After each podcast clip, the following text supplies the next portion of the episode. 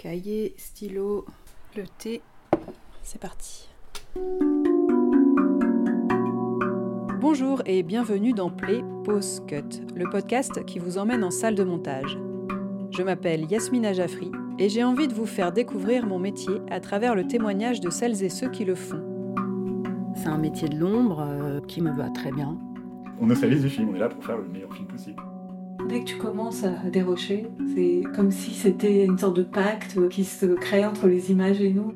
On est souvent confronté au problème de redonner aux archives qu'on a déjà vues partout une nouvelle vérité qui fait qu'on les regarde à nouveau. La 3D, c'est un truc qui est vachement intéressant à monter parce que tu dois tout fabriquer. C'est beaucoup d'imagination et en fait, le son aide beaucoup aussi. Play. Pause. Cut.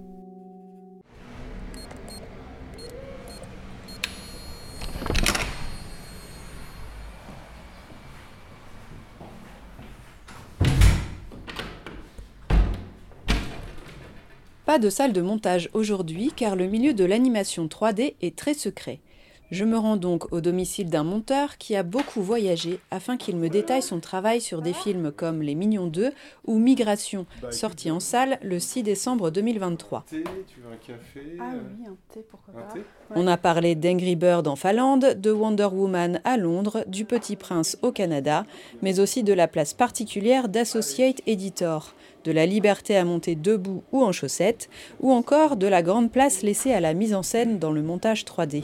C'est du genre bassine de thé ou. euh, Comme tu veux. Allez, tiens, vas-y, Ouais. t'as droit à la bassine. Bienvenue dans la salle de Nicolas Stretta. Bon, écoute, c'est cool de te rencontrer. Bah ouais, ça fait plaisir, c'est chouette. Ouais. Un peu. euh, Enfin, en plus, c'était euh, complètement euh, par hasard, quoi. C'est chouette que tu m'as en- envoyé un message. euh, Ouais, bah C'est ouais, parce que je trouve ça ça. passionnant. Moi, je j'ai jamais fait de, de prise de vue réelle. Ouais, J'ai fait que de l'anime, quoi. Que, que, que de l'anime. d'accord. Que ça. Ouais. Ouais, mais c'est cool, ça va être intéressant. Ouais, écoute, j'espère. Parce que du coup, en animation, il y a un storyboard, j'imagine. Enfin, il y a le script, le Ouais. storyboard. Et vous enregistrez les sons à partir du storyboard ou il n'y a même pas le storyboard complet euh, En fait, alors, en, en animation, on commence, comme pour n'importe quel film, par un script. En parallèle, on lance les recherches graphiques du film et on commence à, à penser à la mise en scène. Et donc, on passe par le storyboard pour faire ça. On monte une espèce de maquette du film, ça dure des mois et des mois. Et donc, pour s'aider, en général, on enregistre des voix témoins. Pour certaines boîtes, on décide d'enregistrer des, des- des comédiens, euh, par exemple des comédiens de doublage, pas forcément des gens connus hein, d'ailleurs, hein, des gens plutôt, plutôt méconnus euh, souvent. Par exemple des gens qui font de la pub, des trucs comme ça, qui, qui, qui vont mettre une intention d'acting un peu meilleure que si c'était, euh, je sais pas, toi et moi qui faisions euh, tu Oui. vois, le, le comédien. Puis parfois, on est, euh, c'est justement, on utilise les gens de, de la prod qui sont là, bah toi tu vas faire tel personnage.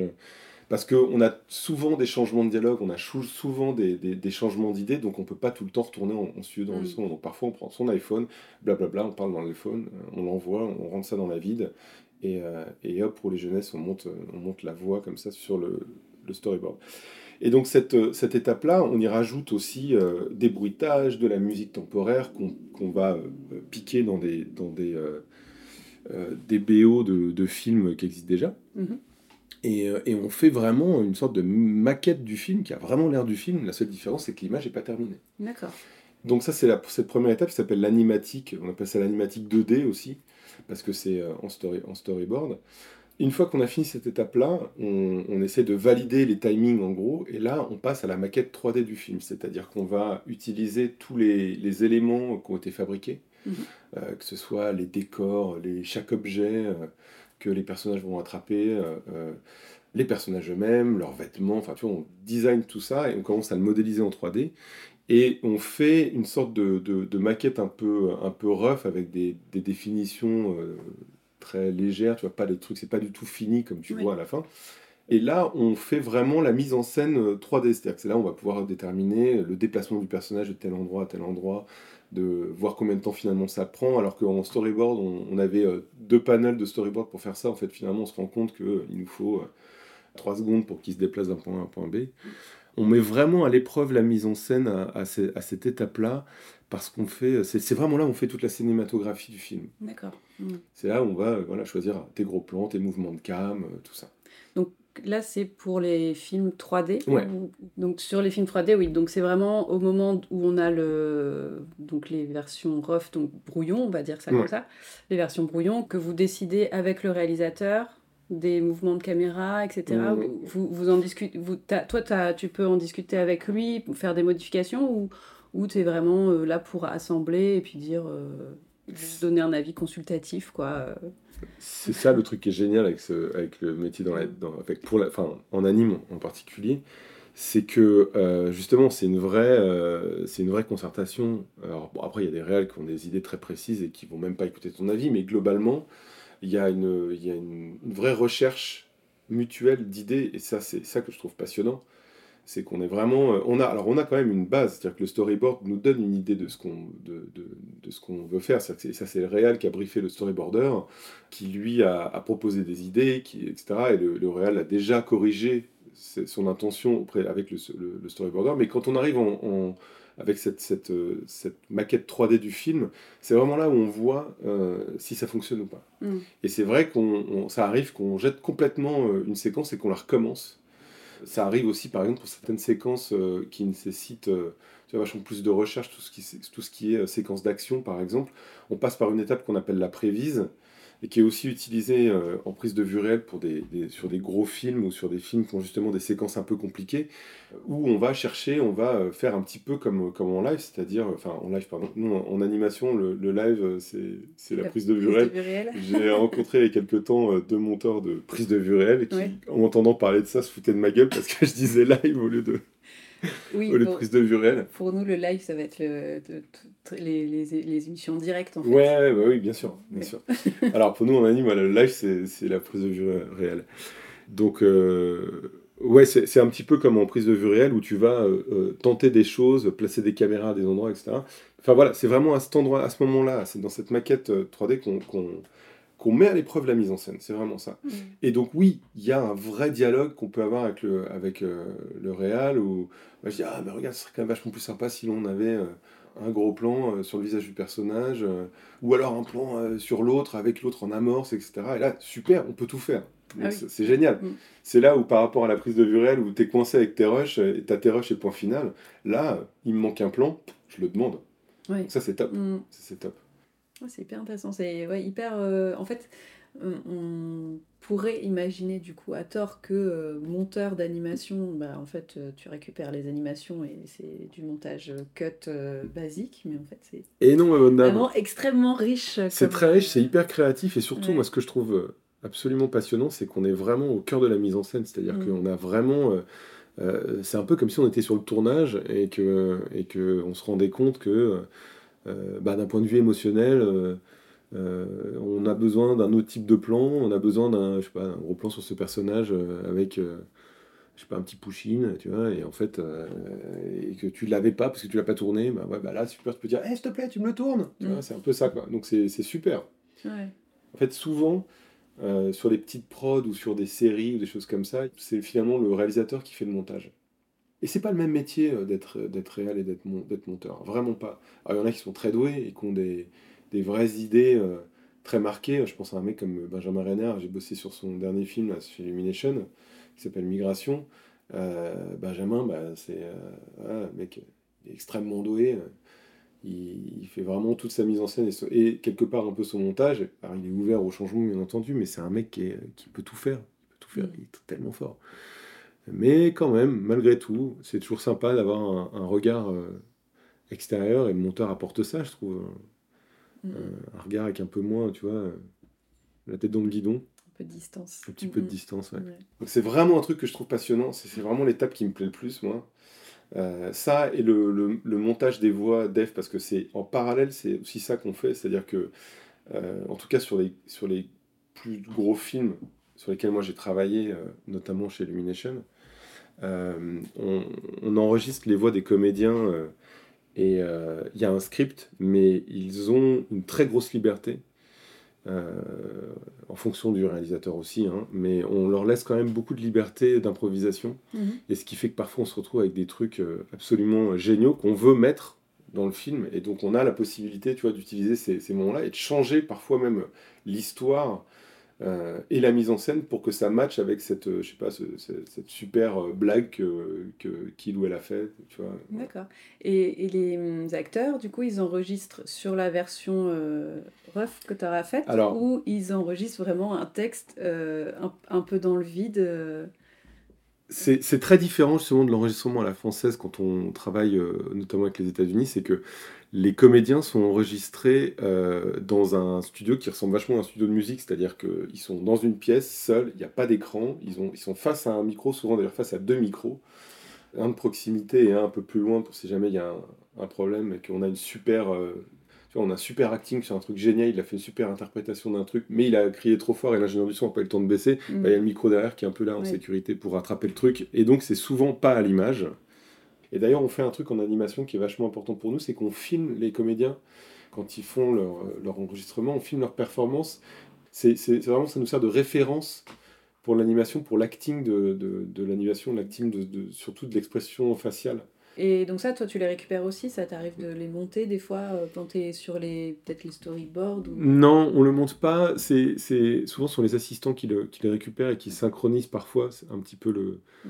Quand on n'entend pas bien le son, ils resynchronisent les trucs, mais on l'envoie à l'animation. C'est eux qui le regardent et qui s'en qui s'en inspirent. Donc ils regardent les différentes takes de de telle phrase et puis ils vont dire ah bah là il a fait un truc sympa, il a fait une mimique avec sa bouche, on va essayer de la reproduire. Euh, ou une gestuelle particulière sur laquelle il était marrant.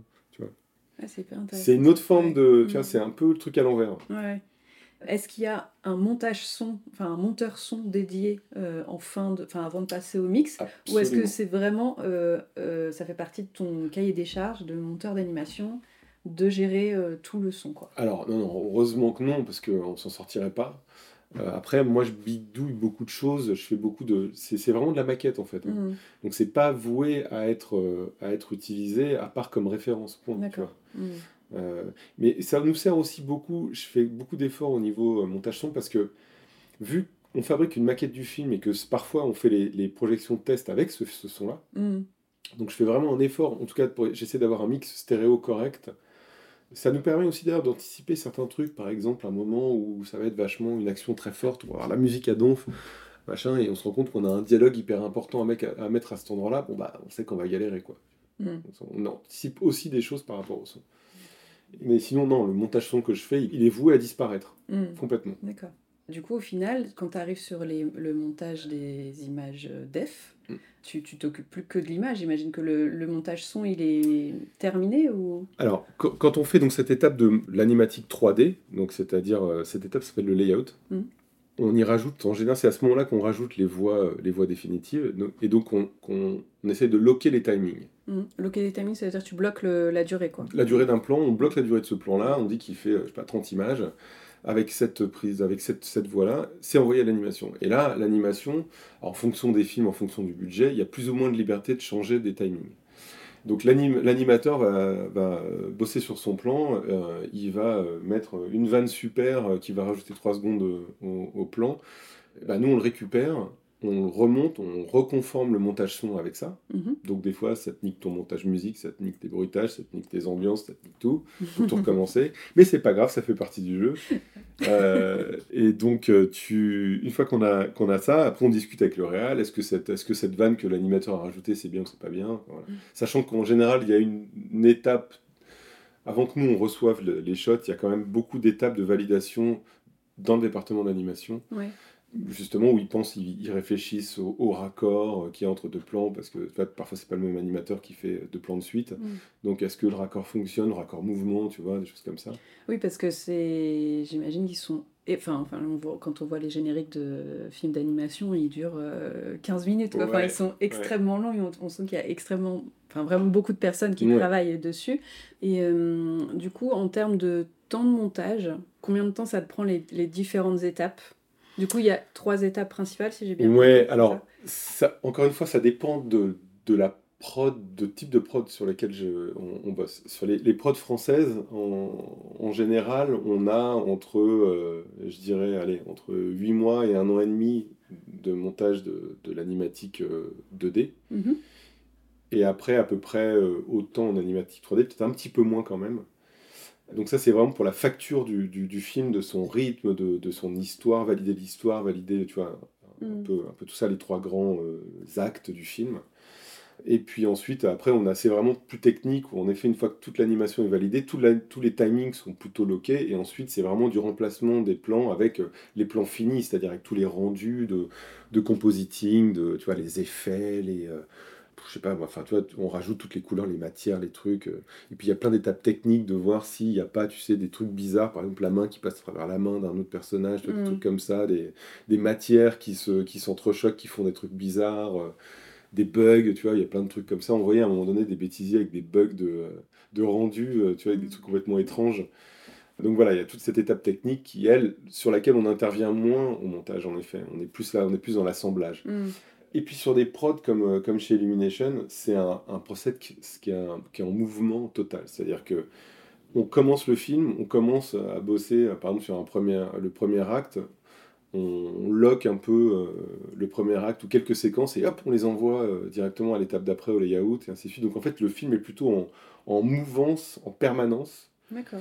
Et, euh, et ça arrive que même quand on est à la fin, à quelques semaines de, de, de la, de la fin, fin, fin, on change encore une séquence, on repart en, en storyboard euh, et on elle repart en animation. ouais, Il y, a, y a beaucoup de, de changements euh, en cours de route, euh, en tout cas chez Illumination. Ok, ouais, c'est intéressant. Et du coup, tu penses que c'est parce que euh, ils ont plus de budget qui se permettent ça, ou, ou c'est leur mode de fonctionnement qui est euh, C'est la combinaison des deux, c'est parce Mm. qu'ils font, enfin ouais, c'est parce qu'ils ont plus de budget quand même hein, globalement, Mm. c'est ça. hein. C'est-à-dire que par rapport à, à l'échelle française, c'est totalement démesuré. On a, euh, je crois, je sais plus, euh, 30 fois moins de- d'habitants ici, un truc comme ça. hmm, Euh, Donc euh, forcément, on- nous on peut pas rentabiliser en un week-end euh, un film qui aurait coûté euh, 100 millions de dollars, tu vois, c'est Oui. impossible. Alors que eux, ils le font, ils arrivent à le faire. Mais oui, oui, c'est clairement parce que c'est un budget et c'est aussi une manière de bosser qui est différente parce qu'ils bossent à peu près de cette manière-là aussi sur des, enfin de, de ce que j'ai vu moi sur des, des gros blockbusters, euh, tu vois comme les Marvel, les trucs comme Mhm. ça, les DC, ils bossent comme ça avec cette manière de cette cette euh, cette liberté de pouvoir changer des choses quand ça marche pas. D'accord. Et donc, donc au final, tout se fait un peu tout le temps en même, en même temps, quoi, Ouais. simultané. et- Oui. D'accord. Ouais, ok. ouais, complètement. Avec ces- cette étape toujours de. Avec quand même, c'est toujours ce même principe de. On, on examine à la pré-prod ce qui est possible, comment on va le faire, ce que ça nécessite comme budget, etc., voir si ça Mm. tient dedans. Et, euh, et ça, par contre, on fait la même chose en, en France aussi. hein. C'est-à-dire que on essaie de faire en sorte de. C'est à cette étape-là, à l'étape de l'animatique, qu'on va essayer de régler des problèmes qui pourraient être coûteux Hmm.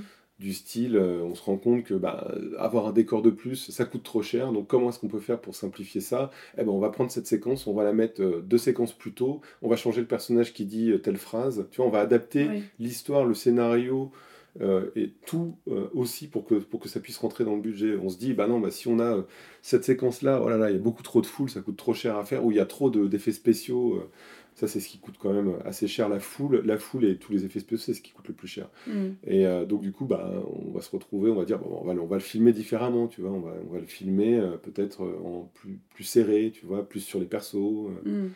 Et alors, euh, pour revenir un peu sur ton parcours, Oui. tu me disais que donc t'as jamais monté d'image euh, euh, live, donc réelle. Mais donc, que- comment t'es arrivé euh, au montage d'animation C'est quoi un peu ton, ton, ch- Alors- ton chemin de, de départ Mon parcours, en fait, quand j'étais jeune, moi, je voulais faire de la musique. Mhm. Et forcément, quand tu dis à tes parents que tu veux être musicien, bah, ils disent, ah non, ça va pas. Et, euh, et donc du coup, euh, je me suis dit, bah, je vais essayer de me rapprocher de ça et j'ai fait des études d'ingénieur du son. Et donc j'ai fait une, une école, euh, une formation professionnelle en fait, qui s'appelle une école qui s'appelait la SAE, qui était à Aubervilliers à l'époque. C'était au milieu des années 90. Il n'y avait pas beaucoup d'écoles où tu pouvais aller directement en sortant du bac. Euh, parce qu'à Louis Lumière, c'était inatteignable, j'étais pas assez bon à l'école. La FEMI, c'est pareil. J'en avais marre, je voulais bosser, enfin, je voulais, voilà, je voulais avoir les mains dans le cambouis. Et donc j'ai fait cette école qui a été une vachement bonne école euh, pour ça, pour vraiment apprendre à utiliser le matos et puis, euh, et puis avoir les, les bases techniques euh, essentielles. Et pendant que je faisais mes études, je bossais dans un bar dans mon, dans, mon quartier, ici. Et un jour, je rentre de l'école avec un, copain, euh, je, vais, euh, je vais dans ce bar où j'allais bosser, et puis on continue notre discussion pendant que je suis en train de d'essuyer les verres au bar, machin. Et il y a un client qui rentre, que je connaissais depuis quelques mois, euh, à qui je servais des demi tous les soirs, et qui m'entend parler de son avec, mon, mon, copain, et il me dit mais, mais pourquoi tu parles de ça? J'explique, bah, je fais des études de son, il me, il me dit mais moi je suis réalisateur d'albums, et j'ai des potes qui cherchent quelqu'un dans leur petit studio, euh, viens je t'emmène, je vais, je vais te les présenter. Euh, Il s'appelle Jacques Erhardt, euh, il m'a présenté ses, ses camarades qui étaient un, des, des membres d'un- d'un ancien groupe de variété des années 80 qui avait monté une petite, une petite structure, un petit studio où ils faisaient de la musique à l'image. Euh, donc c'était les Bill Baxter. Ceux qui ont connu les années 80, c'était Embrasse-moi idiot, Bienvenue Ouais. à Paris.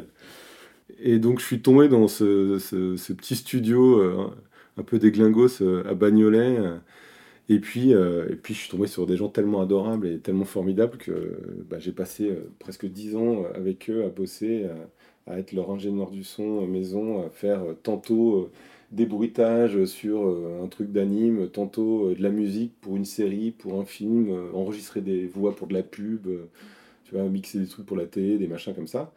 Euh, et donc voilà, on bossait principalement pour de l'anime. Et, euh, et à un moment donné, un des clients qu'on avait, qui était devenu un, ami, euh, qui était producteur d'anime, qui s'appelle Pascal Chevet, bah, alors qu'on avait une, avait une petite baisse d'activité, il me dit Mais tu veux pas venir avec moi On est en train de faire une série pour Canal, j'ai besoin de quelqu'un qui monte le son et qui fasse aussi le montage image. Et je dis, mais j'ai jamais fait ça. Il me dit, mais si, t'inquiète, allez, viens. Et on, a fait une, série pour, pour Canal qui s'appelle euh, Mout Mout, Ouais.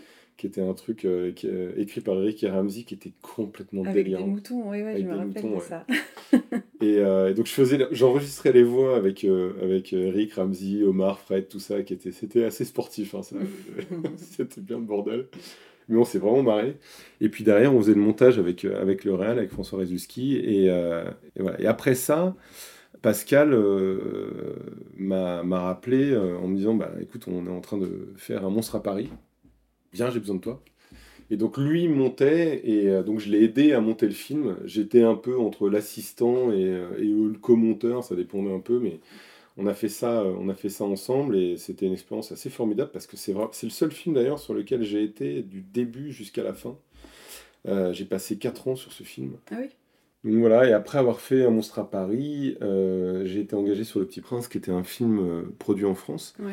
Mais réalisé par un Américain, par Mark Osborne. Et, euh, et en fait, on a commencé la prod, euh, la prod à Paris, et ensuite, ils ont décidé de, de faire le reste de la prod au Canada. Mhm. Euh, donc voilà, un peu parti au Canada quelques mois, puis revenu en France, qu'en fait, euh, ben, tu peux pas bosser aussi facilement que ça au Canada. Euh, Par rapport au visa. par rapport au travail. visa et ça, ça coûte cher aux boîtes donc et puis ils vont là-bas pour avoir des crédits d'impôt et donc engager des, des, des Canadiens donc donc ils ont à l'époque j'étais euh, ce qu'ils appellent euh, associate éditeur sur le sur le film qui est euh, une sorte de co-monteur c'est-à-dire que t'as pas la responsabilité du montage final c'est pas toi qu'on vient voir s'il y a un souci Hmm. mais tu montes comme le monteur enfin t'es un monteur quoi D'accord. Enfin, parce j'ai commencé coup, assistant en fait sur ce film Du coup, il peut y avoir plusieurs monteurs sur un, un long métrage de fiction, c'est ça? Euh, sur les prods françaises, on est juste, il y a un monteur, un assistant, point final. Ouais. Et sur les prods américaines, on est deux monteurs et il y a deux assistants. D'accord. Euh, donc avec cette espèce de hiérarchie du, du monteur, chef-monteur, on va dire, si tu veux, l'associate, euh, le monteur associé en dessous, et euh, ensuite premier assistant, deuxième assistant sur les films américains. Mm.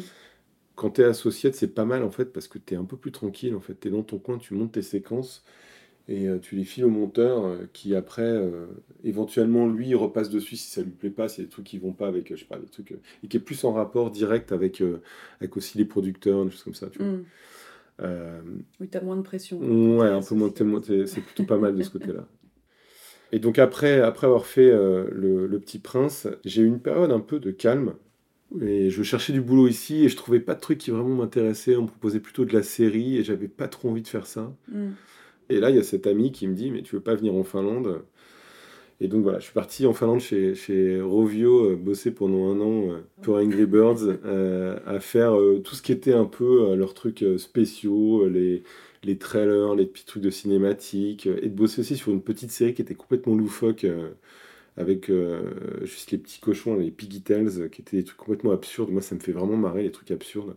Oui, Angry Birds, c'était la petite application, là, les petits oiseaux Ouais. là, que t'envoies sur, euh, sur des Ouais. constructions. euh, Enfin, c'est une espèce de chamboule tout avec des oiseaux, ouais, c'est exactement. Et puis des petits, euh, Ouais. des petits cochons verts. Mm.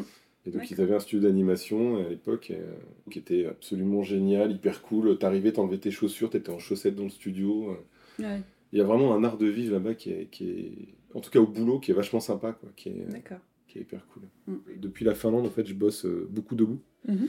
Euh, et donc d'ailleurs chez moi j'ai un bureau comme ça, je te montrerai si tu veux, j'ai une station quand je bosse euh, chez moi ça arrive. Euh, j'ai fait un peu de télétravail d'ailleurs avec Illumination et donc euh, je m'étais un peu équipé donc j'ai un bureau qui monte avec une manivelle, un truc Ah oui, Ikea, c'est Ouais. super. Ouais. Euh, donc je, me- je- je bosse vachement comme ça, tu vois, de, assis debout mais quand même beaucoup beaucoup debout. Il y a un rapport physique au, au travail que je trouve vachement intéressant. D'accord. Euh, c'est quand je suis sur une séquence un peu compliquée, tu vois, ou un truc avec euh, une émotion importante, euh, j'aime bien, j'aime bien ça. Je sais pas, ça me met dans le mood de l'émotion du truc. tu sais, je m'avance, je bosse comme ça, machin, je la relis, je m'é- je m'écarte un petit peu et je, tu vois, je sais pas, ça me met dans une sorte de transe Mm. que, que j'aime vachement et le fait d'être debout, ça facilite ça en fait. Je trouve ça vachement intéressant de, de bosser comme ça.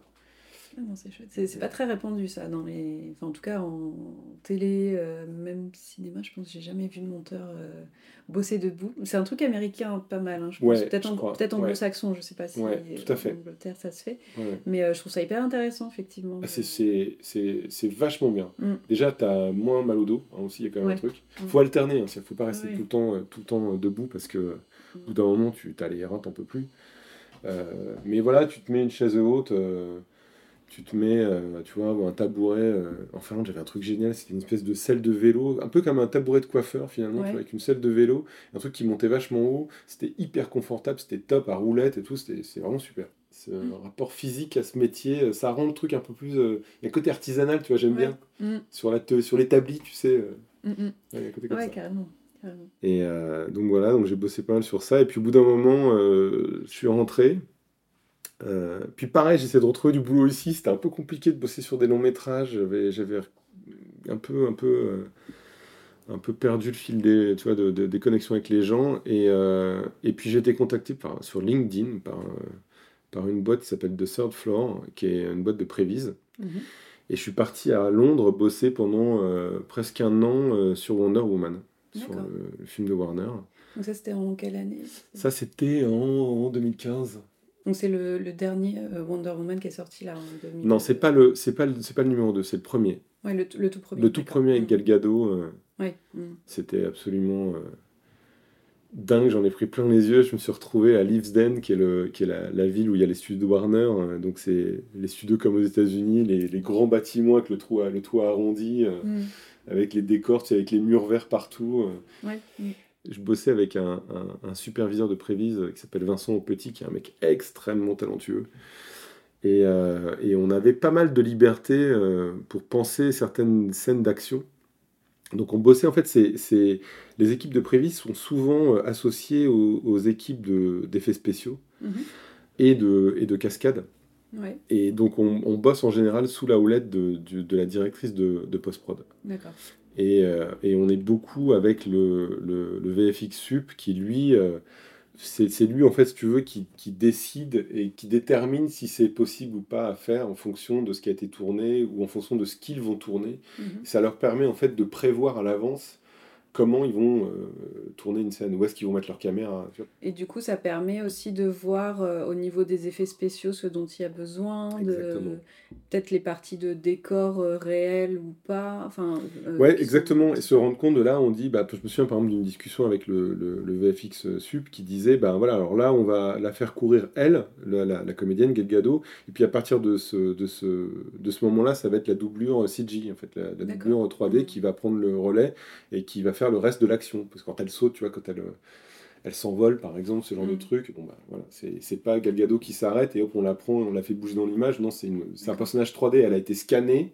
Ils mettent un squelette 3D de- dessus et ils animent le personnage comme ça. Mhm. Ouais, c'est hyper intéressant. Du coup, Ouais. j'imagine que ça leur permet aussi de pouvoir gérer euh, les dépenses euh, en Absolument. fonction de qu'est-ce qu'on prend. Peut-être même pour les explosions, je sais pas s'il y a des explosions euh, en réel ou pas. euh, qu'est-ce qu'on Mhm. fait en, trois- en, en effets spéciaux qu'on Ouais, exactement, mais ça, c'est aussi pour des trucs parfois de, de, de sécurité. euh, toi, je me souviens que Vincent me racontait qu'ils avaient fait pas mal de, de prévises pour. euh, je crois que c'est dans Mission Impossible où il devait retenir son souffle et donc il calculait en 3D combien de temps est-ce qu'il allait falloir euh, retenir son souffle pour le personnage pour aller d'un point A à un point B, pour, tu vois, ce genre de choses. Mm.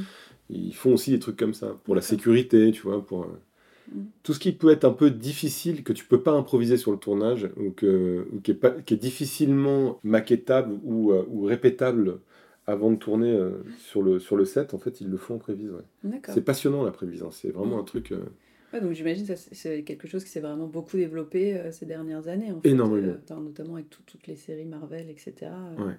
Et D'ailleurs, j'encourage vachement les, les- les jeunes monteurs qui n'ont pas forcément l'habitude de faire de la, de la 3D, d'aller bosser un peu en prévis s'ils peuvent, parce que c'est une école euh, assez intéressante euh, Mm.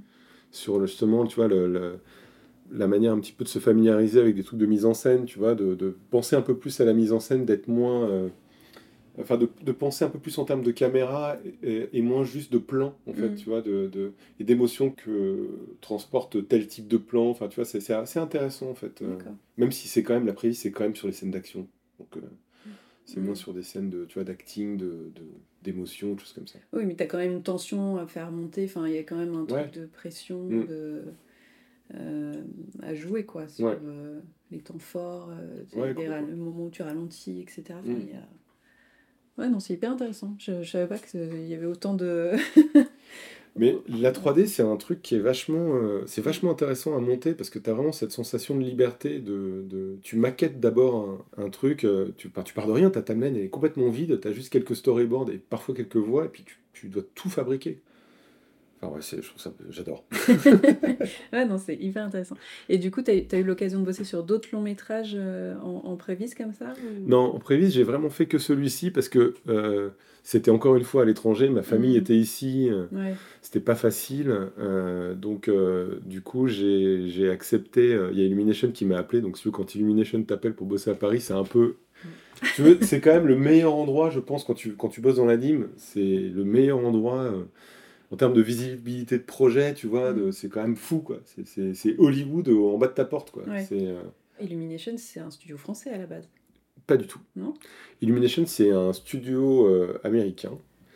Mais euh, Chris Melenandri, qui est le patron de cette boîte, a fait le pari, c'était à la fin des années 2000, donc c'était en 2008, je crois, en 2007, je me souviens plus, a fait le pari de venir fabriquer euh, euh, en France, donc de prendre des prestataires en France. Et ça s'est tellement bien passé qu'il a racheté un, un studio d'animation ici et il en a fait son studio d'animation, son studio de fabrication. Donc les films sont conçus aux États-Unis, mais sont fabriqués en France. Mhm. Tout se passe ici. euh, Le, le montage se passe ici.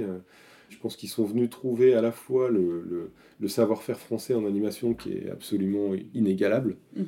euh, Cocorico, et, euh, et puis aussi, euh, bah, je pense, la souplesse de l'intermittence, l'un de rien, des crédits d'impôt européens, euh, ce qui fait qu'en fait, euh, il faut le dire, notre pays, il est hyper attractif pour le cinéma Mm. international, quoi. Ouais. Euh, on a des techniciens formidables, pour pas dire les meilleurs du monde. non, mais c'est vrai. Enfin, tu vois, en anime, en tout cas, c'est le cas. En Mhm. anime, c'est le cas. Ouais. Et donc, je me suis retrouvé à être associé éditeur, comme ils disent, donc monteur Mhm. associé, sur le Grinch, qui a duré assez longtemps, le Grinch, quand même, parce que les projets d'anime, c'est ça. hein, c'est que c'est.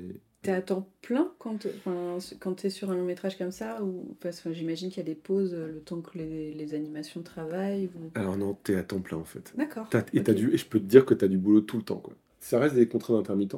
Mhm. tu es intermittent du spectacle, mais en effet, euh, j'ai bossé 7 ans pour eux. euh, J'ai bossé euh, pratiquement tous les jours pendant 7 ans. Ouais, d'accord. C'est un peu de la permittence, quoi. Si Mhm. tu veux, c'est... Mais, mais ça n'en est pas, parce qu'en effet, quand euh, par exemple, bah là j'ai eu une expérience, euh, euh, c'est que j'étais enfin passé chef monteur chez eux Ouais. sur, un, sur, un, un- sur un de leurs longs, et, et après un an et demi de prod, le film a été, a été annulé. Donc bah voilà, on- quelques semaines plus tard, ciao, bisous, la fin de mon contrat. Ah oui, donc ça leur arrive d'annuler carrément euh, Ouais. après un an et demi de travail, euh, de préférer. euh, C'est rare, c'est rare, mais ça arrive. Et euh, donc tu vois, je suis euh, donc ce qu'on appelle entre deux projets. tu m'as dit que tu avais travaillé sur Astérix? Bah là, en, en fait, euh, donc c'est Astérix 3, c'est un film, c'est un, un- un long métrage en, en- en 3D. Et il a été, il a été d'abord monté par Grégoire Sivan et Alice Plantin, qu'on fait la première version de l'animatique, même euh, puis qu'on continue un petit peu. Et ensuite, Greg partait sur, sur, sur- du, du film parce qu'il il avait d'autres engagements en fait. Mhm. Et donc je suis venu un peu prêter main, main forte euh, sur le film. Donc je reprendrai à la rentrée et je crois qu'Alice elle peut pas reprendre donc je vais finir sans doute le film. Et c'est vrai que les projets sont très longs. C'est ouais, c'est minimum euh, un, deux, des fois trois ans de, de boulot. Ah oui. Tu repasses euh, tu vois, pendant des mois sur les mêmes scènes. Tu reviens, tu as fait une version d'animatique, euh, finalement tu reviens, tu as fait la version 3D, puis après ah ça marche pas, on recommence, on repart, on repart à- euh, au storyboard, euh, et puis on revient à l'animatique 3D, puis après commence à arriver l'animation, puis finalement ouais, on jette toute la scène, on n'aime pas, on recommence tout, tu vois. enfin, il y a un côté un peu comme ça, un peu, t'as l'impression que ça s'arrête jamais, que ça finit jamais, et puis finalement en fait si, c'est tu vois, Mm. à petits pas, à petits pas comme ça on avance, on change, on évolue. euh, voilà. Oui, donc c'est très, finalement, c'est un travail hyper euh, minutieux, quoi. Ouais. Est-ce que tu arrives à garder euh, une, une espèce de fraîcheur, en fait, en revoyant comme ça les scènes euh, co- Comment tu, à quoi tu t'accroches pour euh, dire, tiens, ça, je, je kiffe encore euh, revoir cette scène, euh, le gag va marcher, le... enfin, comment tu... C'est pas tout le temps évident, c'est vrai, parce qu'en plus, euh, euh, on bosse beaucoup euh, sur la base des sé- de séquences et pas trop sur des gros bouts de films. Euh, donc parfois, on a des films comme ça avec cette sensation un petit peu très séquencée. Et, et donc, c'est bah, souvent, on s'impose de regarder le film dans la longueur. Mm. Ou parfois, euh, euh, parfois je floppe l'image. Je fais ce truc-là, je floppe l'image et j'inverse gauche-droite au son pour me surprendre. Ça arrive, parfois je fais ça, ça arrive. Ça arrive. Après, j'ai, si tu veux, je suis. C'est une chance et à la fois un défaut, c'est que je suis un peu un poisson rouge. Parfois, j'oublie un peu les trucs et, et où j'arrive à me mettre dans un mode, tu sais, plus, plus, euh, comment dire, euh, plus perméable, un peu plus éponge, où je peux, j'arrive à, à prendre ce petit recul et à me remettre dans l'émotion d'une scène, à essayer de la retrouver. Mm. Euh, tu vois, je peux rire, je peux rire à la même blague trois fois de suite alors que je la connais et qu'elle arrive, machin, etc. Mais je, je- enfin, tu vois, j'arrive à faire ça encore, j'arrive. Puis parfois, tu changes la musique.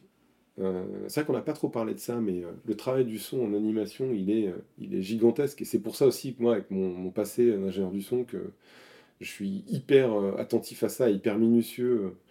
Euh, je, commence souvent mes séquences euh, avec juste le, storyboard et les voix.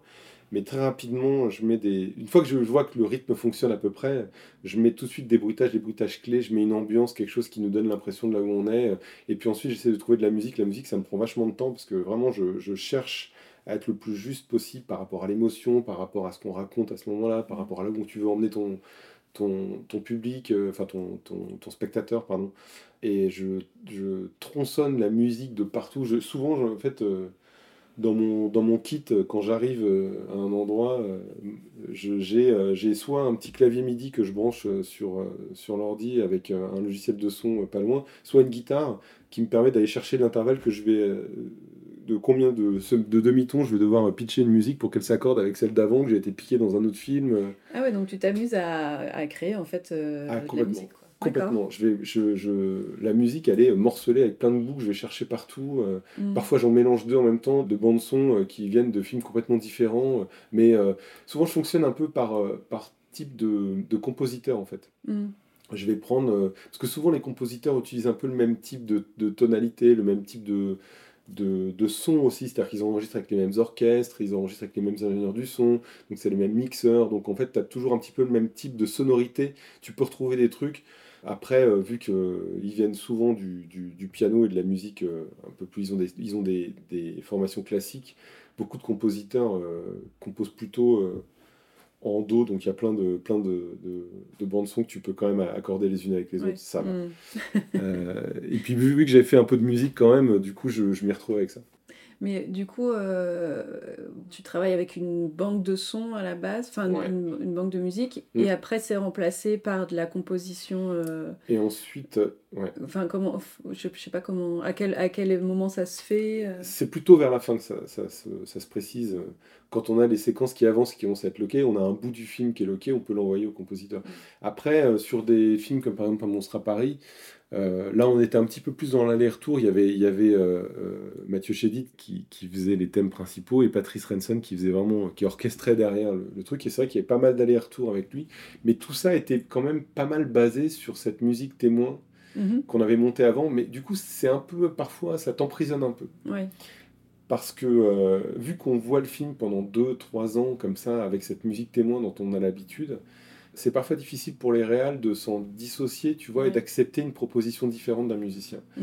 Euh, alors parfois, quand on, quand on sait qu'on va bosser avec tel compositeur, euh, tu vois, euh, connu, machin, donc on, on essaie d'utiliser des, dans, plutôt des musiques qui viennent de ce que lui avait fait avant, Ouais. ce qui permet d'être déjà dans un style qui correspond à ce que le, à ce que le compositeur ou la compositrice... euh, Et, et ça, ça arrive Fait. vous donnent peut-être des bases déjà en amont, enfin, ou qui, qui composent des choses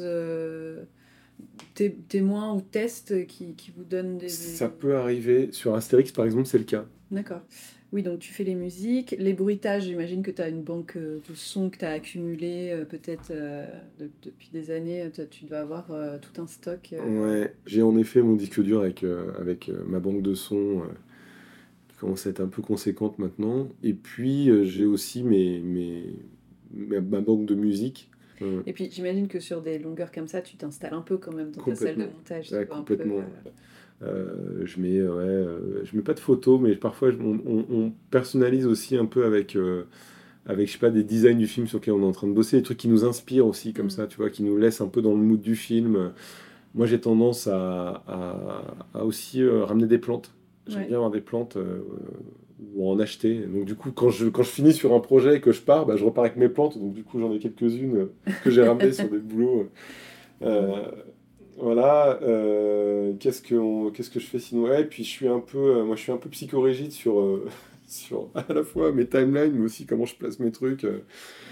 Donc ouais, donc quand on bosse, on a un, un- en général un tableau sur lequel on met des, des aimants. C'est, d'ailleurs c'est vachement bien ce truc-là, c'est un papier que tu imprimes avec de l'aimant derrière. Mhm. Et donc on a des numéros de séquence et, euh, et, et on s'y met, on met dessus comme ça les différentes étapes. Où on en est, est-ce qu'on en est, est-ce qu'on en est au board, est-ce qu'on en est euh, au layout, est-ce qu'on en est à l'anime, euh, est-ce qu'on va avoir des modifs dessus, est-ce qu'on attend des, est-ce qu'on va avoir un enregistrement dans pas longtemps, est-ce que cette séquence va être envoyée à l'anime, beaucoup de trucs comme ça qui sont liés aux étapes de production, mais aussi on réfléchit, tu vois, en termes de structure, des fois en regardant ce, ce tableau-là, on se dit ah si on prend cette séquence on la met là, mais ce qui est comme en prise de vue réelle, c'est plutôt sur mon organisation au quotidien, je, terme plutôt- je, je pense plutôt en termes de tâches à faire. Ouais. Mm. Donc j'ai un carnet, j'ai, j'ai- d'ailleurs j'adore ces petits carnets, ces carnets avec des petites cases là où tu peux cocher, ça j'adore Oui. cocher les cases, où ça c'est fait, ça j'ai fait, c'est bon, ça j'ai fait. Et donc le matin j'arrive et je me fais une liste de tous les trucs que j'ai à faire, tu vois, euh, ou de la veille, tu vois, des choses comme Ouais. ça, et au fur et à mesure je Plaisir coche de les les barrer. Ouais, ah, quel kiff de faire ça, putain. Ça c'est bon, sachant que de toute façon dans deux heures il sera, ça sera rempli à nouveau, mais, mais voilà. Et euh, alors, tu as, déjà parlé de plusieurs personnes, donc euh, je sais pas si tu as, d'autres personnes à citer, mais est-ce qu'il y a quelqu'un qui t'a. ou soit un projet, soit une personne qui t'ont euh, marqué, euh, qui, qui ont marqué un tournant un peu dans ton parcours? Il y a, il y a plusieurs personnes, je les ai déjà citées tout à l'heure, qui ont, Mm. qui ont été un peu mes, mes, mes papas dans le métier. euh, je pense euh, au Baxter, euh, à Beau et Louis et, et, euh, et à Pascal Chevet, qui sont vraiment mes, mes, ouais, mes, mes pères dans ce, qui m'ont mis le pied à l'étrier à chaque fois dans, dans, dans ces différents domaines. Et après, en termes de monteurs que j'ai rencontrés, avec qui j'ai bossé, où j'ai été vraiment bluffé, il y a justement monteur de migration Christian Gazal qui m'a beaucoup appris, euh, notamment une, une question qui, qui posait en permanence. Il me disait mais qu'est-ce qui motive le cut? Qu'est-ce qui motive? Pourquoi tu coupes à cet endroit-là? Et je trouve ça vachement intéressant de, de réfléchir euh, parfois dans ce sens-là où on se force parfois à couper alors que euh, en fait il n'y a rien qui t'y pousse et que c'est vachement ça serait bien de rester plus longtemps sur un plan. Faut pas avoir peur de mettre des, des longs plans quoi. Mm. Alors en anime, forcément, euh, vu qu'on s'adresse à des enfants euh, qui ont une attention quand même assez réduite, donc c'est bien de couper parce que ça permet de dynamiser un peu l'image, etc. Mais parfois, voilà, c'est bien de s'interroger là-dessus, de, Mm. de, de, de réfléchir un petit peu sans intellectualiser trop, mais de réfléchir un peu plus à, à- à ta mise en scène dans ce sens-là. Qu'est-ce qui Ouais. motive ton cut? Qu'est-ce qui va Pourquoi tu as besoin de couper à ce endroit-là? Qu'est-ce que tu souhaites dire? Pourquoi tu fais ça quoi? Ouais, c'est vraiment un truc. bah, ce mec-là m'a beaucoup impressionné à ce niveau-là. Après, il y en a d'autres hein, que j'ai trouvé formidables. Et il, a, il a monté quoi, par exemple? Euh, Christian, il a, il a pas mal travaillé avec euh, George Miller. Il a bossé sur Happy Feet. Happy Feet, c'était euh, avec des pingouins Ouais, avec des pingouins et de la musique. Et tu fais des claquettes, ouais, c'est ça? Ouais, c'est ça. ouais, ouais. J'aimerais bien travailler sur une, musique, une comédie musicale. Ça, Mhm. c'est un, de mes, euh, un de mes rêves. Mais il y a deux trucs que je voudrais faire. je lance un message. non, mais j'aimerais bien, j'aimerais bien un jour essayer de, la pri- de faire de la prise de vue réelle. Vraiment. Ouais. C'est un truc qui me qui m'effraie totalement vu que je l'ai jamais fait. Je saurais pas trop comment gérer, mais je pense que bon, ça s'apprend. Euh, mais j'adorerais euh, travailler sur un film choral. Ouais. C'est, j'adore, j'adore ça. Euh, je suis un grand, grand fan euh, de P.T. Anderson et, et de notamment Magnolia.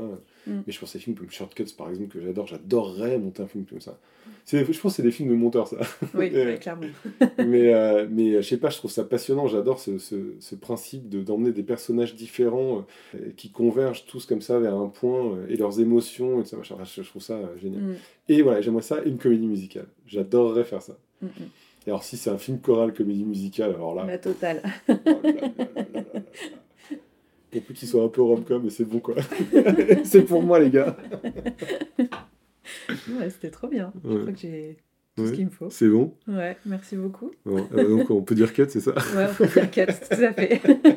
Cool. Bon, merci beaucoup. Les Postcuts, c'est terminé pour aujourd'hui. Je compte sur vous pour liker, partager, commenter et vous abonner. On se retrouve ici dans 15 jours pour un nouvel épisode et sur les réseaux sociaux pour tout le reste. À bientôt!